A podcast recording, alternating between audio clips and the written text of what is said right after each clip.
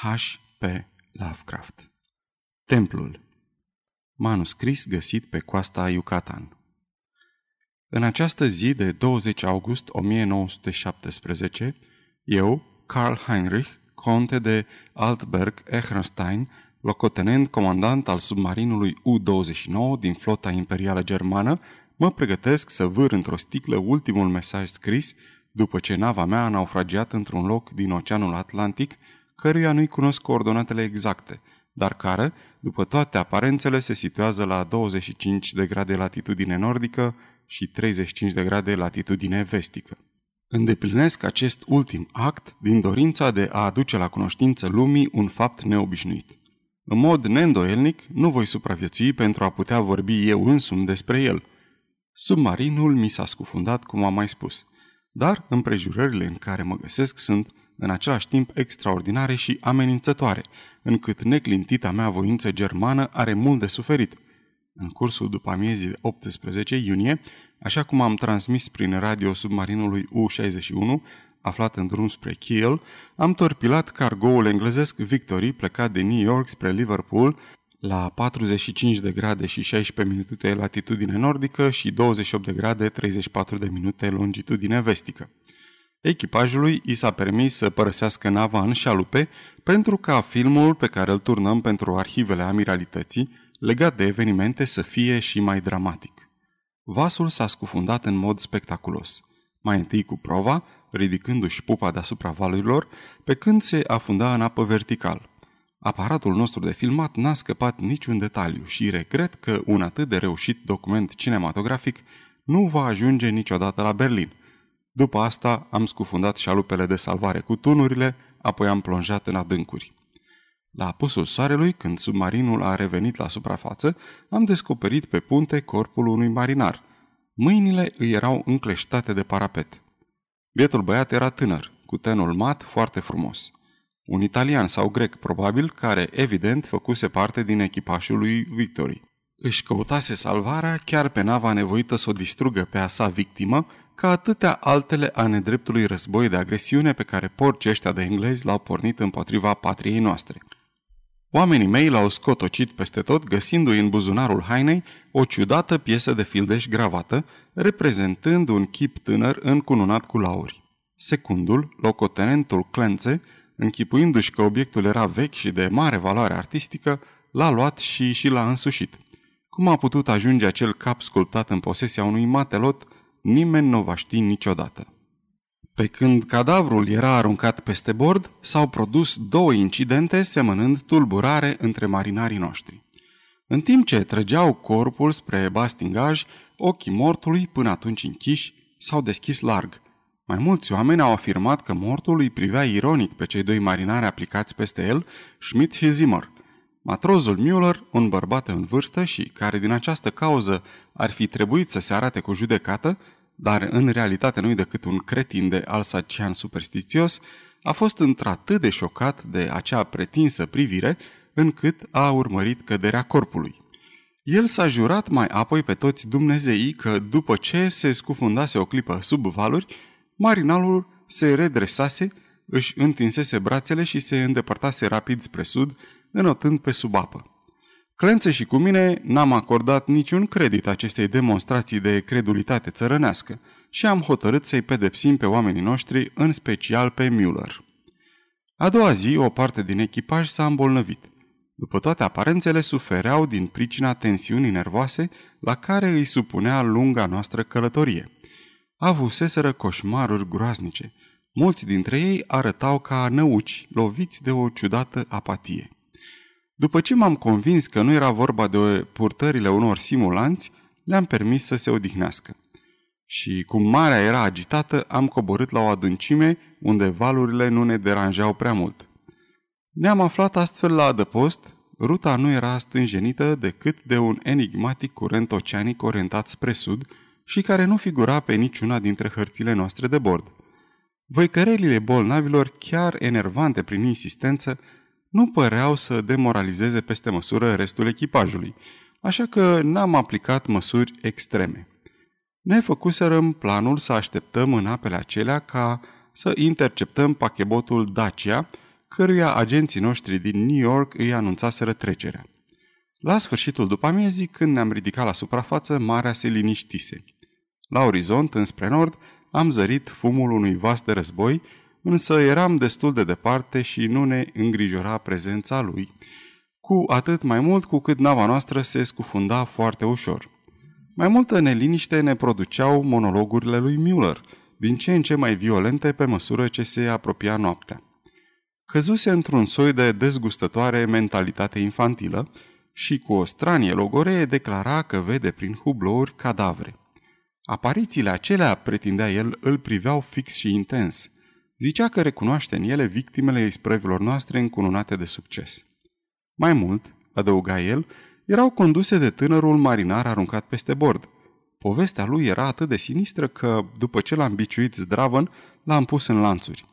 Cum nemulțumirea oamenilor creștea, am crezut că era cazul să pretindem păstrarea disciplinei. Am respins totodată și cererea unei delegații conduse de Zimmer, care dorea ca figurina de fildeș să fie azvârlită în mare. Pe 20 iunie, mateloții Bon și Schmidt, care în ajuns se număraseră printre bolnavi, deveniră nebuni furioși. Am regretat că nu indusesem în echipaj și un ofițer medic, căci viețile germane sunt prețioase. Aiurelile celor doi tulburau într-atât disciplina generală că am aplicat soluția extremă. Echipajul a acceptat o silă, însă ea a apărut să-l liniștească totuși pe Müller, care de atunci nu a mai pricinuit niciun necaz. În starea aceea l-am pus în libertate, iar el s-a întors fără o vorbă la treburile sale obișnuite. Săptămâna următoare, în așteptarea Daciei, am fost cu toții foarte nervoși. Tensiunea a crescut după ce am descoperit dispariția lui Müller și Zimmer, care se sinuciseseră probabil istoviți de viziunile terifiante ce urmăriseră zile în șir. Totuși, nimeni nu i-a văzut cu adevărat aruncându-se peste bord. Aproape că îmi părea bine că scăpasem de Müller, fiindcă până și în perioada liniștită, prezența lui influențase mult echipajul. Acum, fiecare rămânea tăcut, de parcă și unii și alții am fi avut de păstrat un secret teribil. Bolnavii sporiră la număr. Locotenentul Clențe suporta greu presiunea adâncurilor și cel mai mic lucru îl irita. Îndeoseb delfinii, din ce în ce mai mulți în jurul lui U-29, îl agasau din calea afară și, la fel, forța în creșterea curentului misterios ce ne făcea să derivăm spre sud. Atunci ne-am dat seama că ratasem Dacia. Astfel de eșecuri nu sunt rare, iar eu eram mulțumit în forul meu intim, fiindcă puteam de acum să mă întorc în Wilhelmshaven. În 28 iunie, la amiază, am pus cap compas spre nord-est și în ciuda unor coliziuni destul de comice cu niște mase neobișnuite compacte de delfini, ne-am văzut curând așezați pe direcția cea bună. Explozia produsă în compartimentul mașinilor la ora 2 dimineața ne-a luat pe toți prin surprindere, căci oamenii, care nu-și neglijaseră o singură clipă datoria, nu constataseră până atunci nicio defecțiune mecanică. Dând fuga acolo, locotenentul Clențe a găsit rezervorul de combustibil și cea mai mare parte a aparatelor distruse complet. Rabe și Schneider, cei doi mecanici, fuseseră uciși pe loc. Bineînțeles, regeneratorii chimici de atmosferă erau neatinși. Puteam folosi rezervele de aer comprimat și acumulatorii ca să ne scufundăm ori să ne urcăm la suprafață, dar ne-a devenit imposibil să înaintăm sau să manevrăm submarinul. Iar dacă ne-am fi fost căutat norocul la bordul bărcilor de salvare, ar fi însemnat să ne predăm nemilosului inamic al marii noastre națiuni germanii. În după amiaza zilei următoare ne-a survolat un stol dens de păsări de mare, venit din sud și oceanul a început să se înfurie. După ce am închis tambunchiurile, am așteptat desfășurarea evenimentelor și foarte curând am înțeles că trebuia să coborâm sub apă, dacă nu voiam să ne dea valurile peste cap. Rezervele noastre de aer comprimat scădeau văzând cu ochii și nici nu doream să le irosim pe cele de electricitate, dar n-aveam de ales. De altfel, nu ne-am scufundat prea adânc. La capătul mai multor ore, dându-mi seama că marea se liniștise, am hotărât să urc la suprafață. Însă mecanismul de revenire se deteriorase. Cu toată râvna mecanicilor a refuzat să funcționeze. Acest prizonierat submarin a avut darul de a-i înspăimânta pe oameni, care începeau să murmure lucruri neplăcute în legătură cu clențe, deoarece încăpățânarea lui de a păstra plăcuța de fildeș îi contraria. N-am putut să instaurăm calmul decât după ce i-am amenințat cu pistoalele. Ca să le dăm o ocupație și să-i liniștim, le-am ordonat să se înverșuneze pe mașini, deși n-avea niciun rost. Clențe și cu mine dormeam cu schimbul. Răscoala a izbucnit în timpul somnului meu, în data de 4 iulie pe la orele 5 dimineața.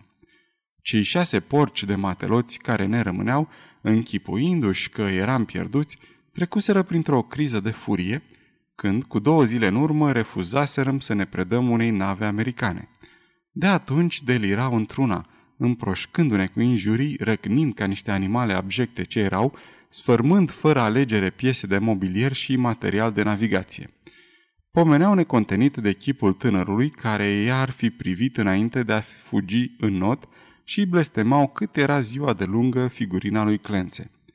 Acesta, un renan moale și efeminat, părea paralizat. S-a dovedit ineficace. Am sfârșit prin a-i împușca pe cei șase. Lucrul devenise necesar. După asta m-am asigurat că erau cu toții atinși mortal.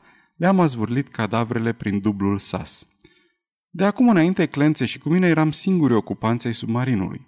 Secundul meu, foarte încordat, începu să bea fără cumpătare. Am stabilit între noi să rămânem în viață cât mai mult posibil, apelând la stocul abundent de provizii și la rezervele de oxigen. Busolele și celelalte aparate de măsură fuseseră distruse. Nu ne-am mai fi putut stabili poziția decât cu aproximație. Din fericire aveam rezerve de electricitate în acumulatori, pentru proiectoare și pentru iluminatul interior. Privind prin hublouri, nu vedeam niciodată altceva decât cetele de delfini care înotau paralel cu direcția derivei noastre. Pe plan științific, acești delfini mă interesau, întrucât toți specialiștii știu că Delfinus delphi, din specia comună, care este un mamifer cetaceu, nu poate rezista multă vreme fără aer. Ori supraveghind îndeaproape unul dintre acești înătători vreme de două ore, am putut constata că nu ieșea la suprafață deloc. Pe măsură ce trecea timpul, Clențe aprecia că derivam în continuare spre sud și ne scufundam tot mai adânc.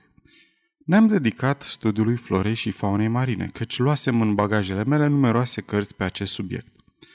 Camaradul meu n-avea cultură. Spiritul său, care nu era al unui prusac, se pierdea în considerații lipsite de interes. Apropierea morții noastre inevitabile îl tulbura extrem de tare și îl surprindeam adesea exprimându-și regretul pentru bărbații, femeile și copiii pe care îi trimisesem la fund. Nu după multă vreme mi s-a părut profund dezechilibrat.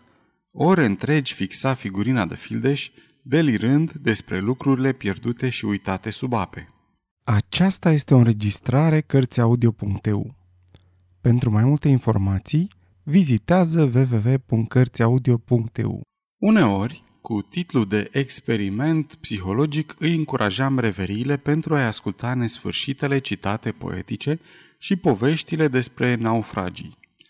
Eram nefericit din cauza lui căci e întotdeauna trist să vezi suferind un german. Dar am considerat că nu era camaradul împreună cu care mi-ar fi convenit să mor, fiindcă eu sunt un om de fier – știu cum o să-mi cinstească patria memoria și știu că voi fi un model pentru generațiile tinere. La 9 august am văzut fundul spre care am îndreptat îndată un proiector puternic. Era o întindere ondulată cu alge și cochilii. Mai era presărată cu mici obiecte acoperite de ierburi marine și încrustate cu sidef și care, după părerea lui Clențe, erau niște epave străvechi, zăcând în mormintele lor. A fost totuși surprins de un pinten de materie solidă cu diametrul de două picioare, ivit la mai mult de patru picioare deasupra fundului oceanului, cu laturile turtite și suprafețe netede, formând acolo unde se întâlneau unghiuri foarte obtuze. Eu unul mi-am zis că pintenul nu era decât o protuberanță oarecare, dar Clențe susținea că vedea niște semne gravate – la un moment dat a început să tremure și și-a întors privirile de la acel peisaj submarin ca terorizat.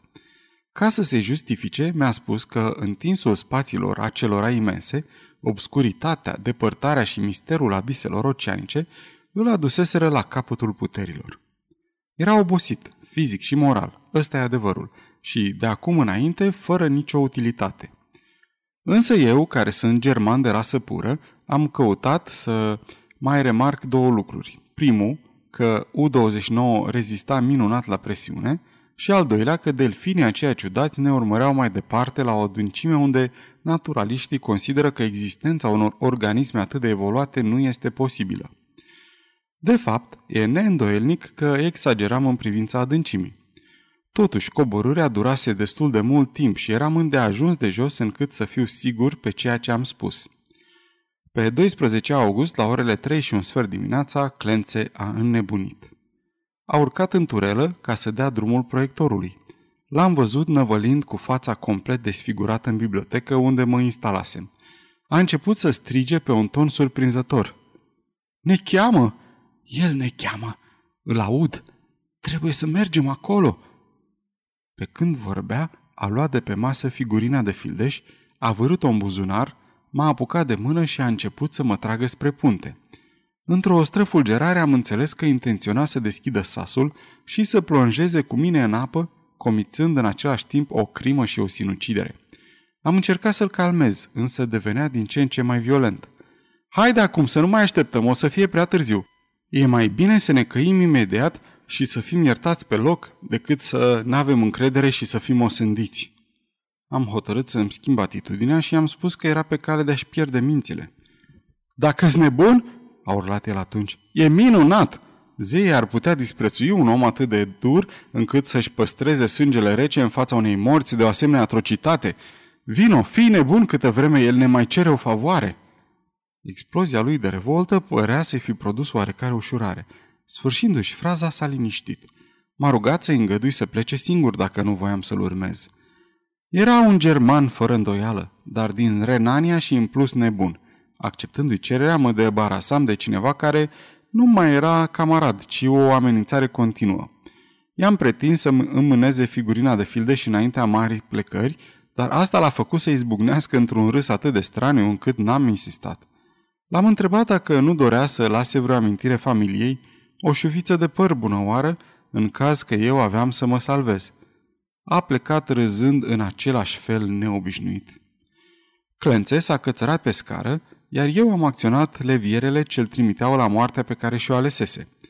Pe când era aruncat afară din navă, am măturat apa cu proiectorul ca să-l mai văd pentru o ultimă dată. Vroiam să știu dacă presiunea îl turtise, cum ar fi fost logic, sau, din potrivă, rămăsese neatins, la fel ca delfinii aceia nemaipomeniți. N-am reușit să-l observ pe ultimul meu camarad, fiindcă delfinii stăteau grămadă în jurul submarinului. În seara aceea am regretat că nu-i șterpelisem bietului Clențe din buzunar figurina de fildeș, căci amintirea ei mă fascina. Nu puteam să-mi șterg din memorie acel cap tânăr și frumos, cu cunună de frunze, deși firea mea n-are nimic de artist. În plus, mă mâhnea întrucâtva faptul că nu era nimeni căruia să-i vorbesc.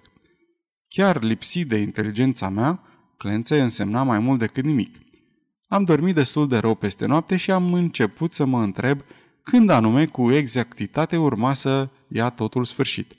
Orice s-ar fi întâmplat, îmi spuneam că încă îmi mai rămânea o șansă de salvare. A doua zi, la lumina proiectorului, mi-am reluat explorările submarine. Spre nord, peisajul rămânea nemodificat de mai multe zile, însă am constatat că deriva lui U-29 pierduse din viteză. Îndreptând fasciculul luminos spre sud, am observat că în depărtare fundul oceanului se înclina într-o pantă abruptă și că la intervale regulate îl jalonau numeroase blocuri de piatră, aparent dispuse în așa fel încât să alcătuiască un traseu foarte precis. A trebuit să reglez proiectorul ca să poată lumina mai bine locurile acelea de dedesubt. Pe când făceam operația asta, s-a desprins un fir și am pierdut câteva minute bune până să-l pot repara. Dar în fine, lumina a revenit, inundând valea din fața ochilor mei. Nu sunt deloc o fire emotivă. Totuși, contemplând ceea ce mi-a arătat lumina electrică, surpriza nu mi-a fost mică. Și să nu fi crescut în respectul prusac al termenului cultur, tot n-aș fi fost mai puțin năucit dinaintea acelei frește a geologiei și a tradiției aflată pe fundul oceanului. Un mare număr de edificii în diferite stări de conservare, majoritatea ruinate, se întindeau în fața mea. Arhitectura lor, fără să țină de vreun stil anume, era admirabilă. Unele clădiri erau din marmură și sclipeau în razele proiectorului.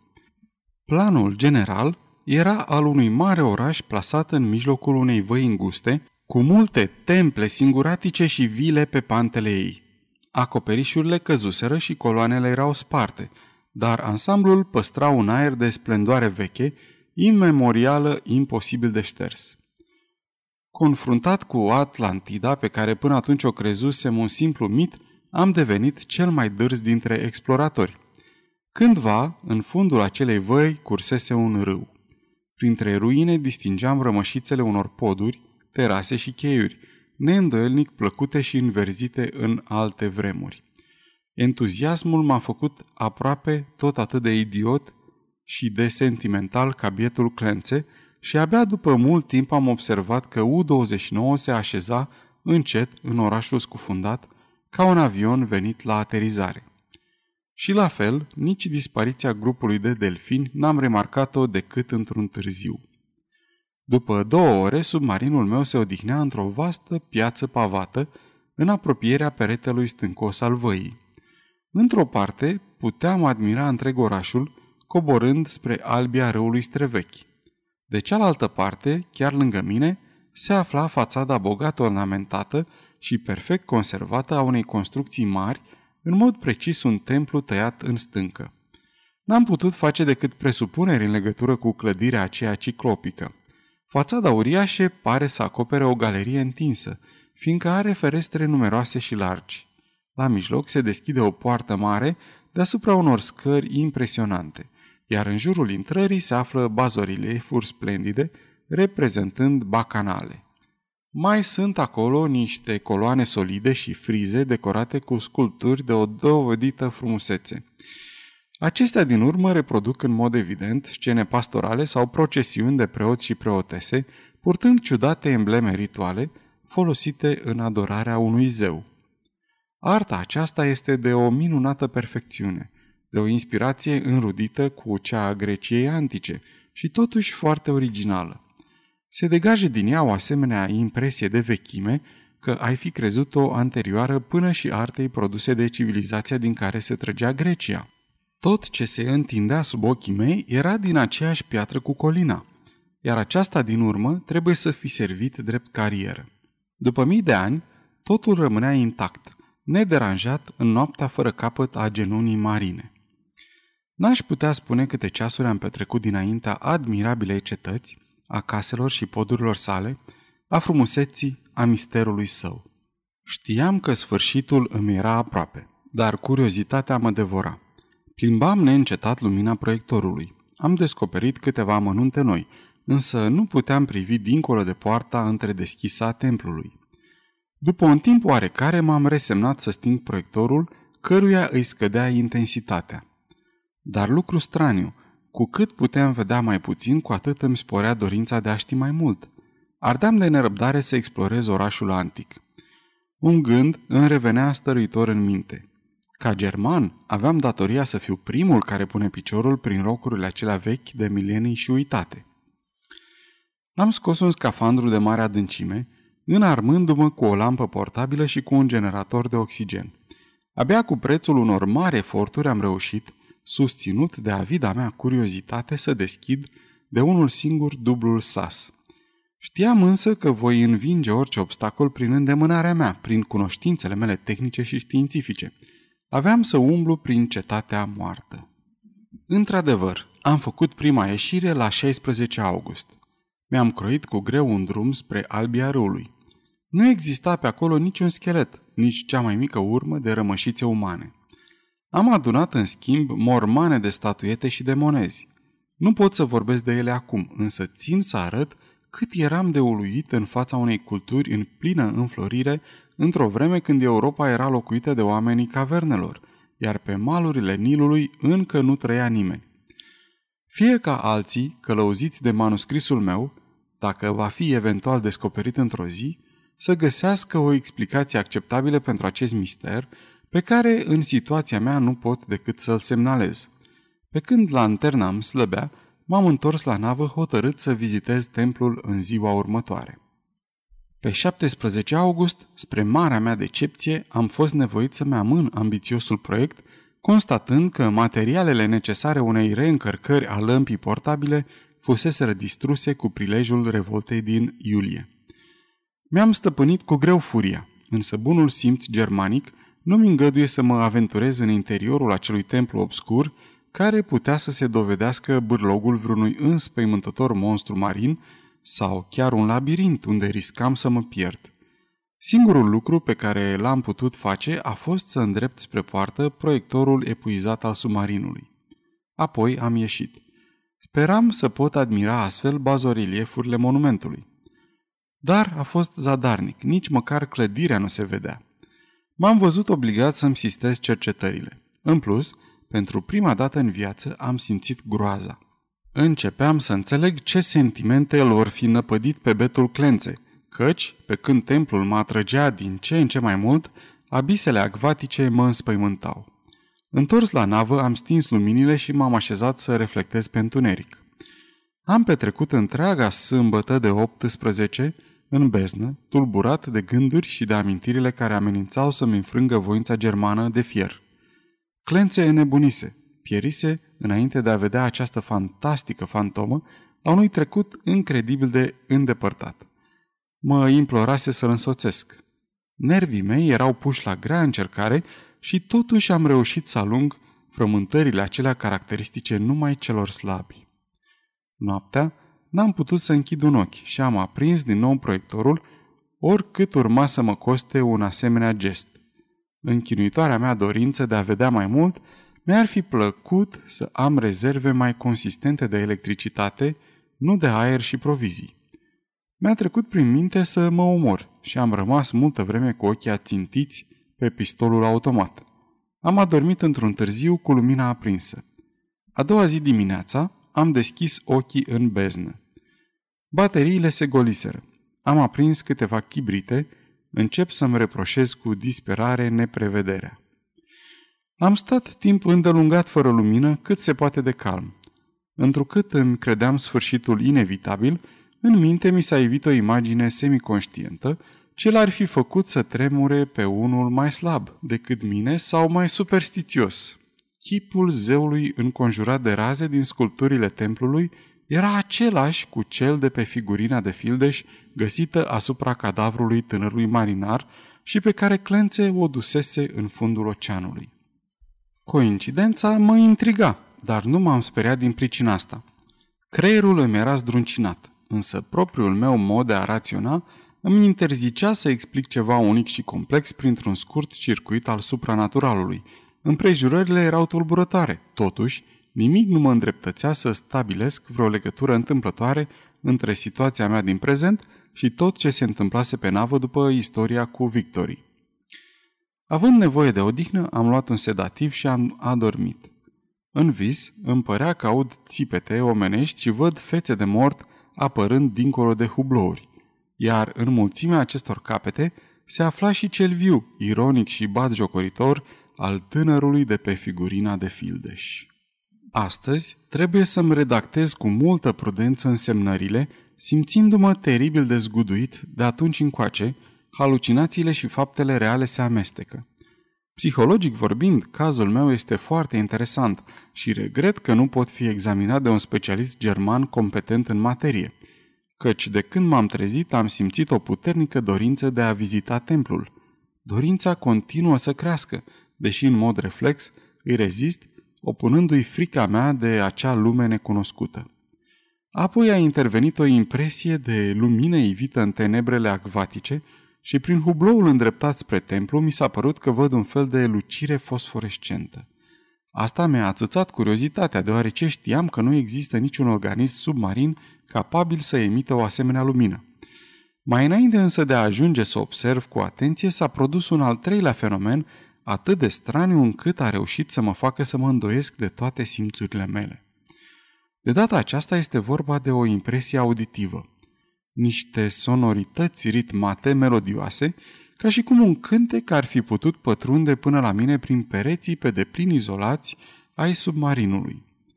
Convins că simțurile mi erau supra-solicitate, am ghițit o doză masivă de bromură de sodiu, care mi-a risipit senzațiile auditive. Dar fosforescența persistă și mi-am înfrânat cu greu imboldul copilăresc de a mă apropia de hublouri ca să caut sursa.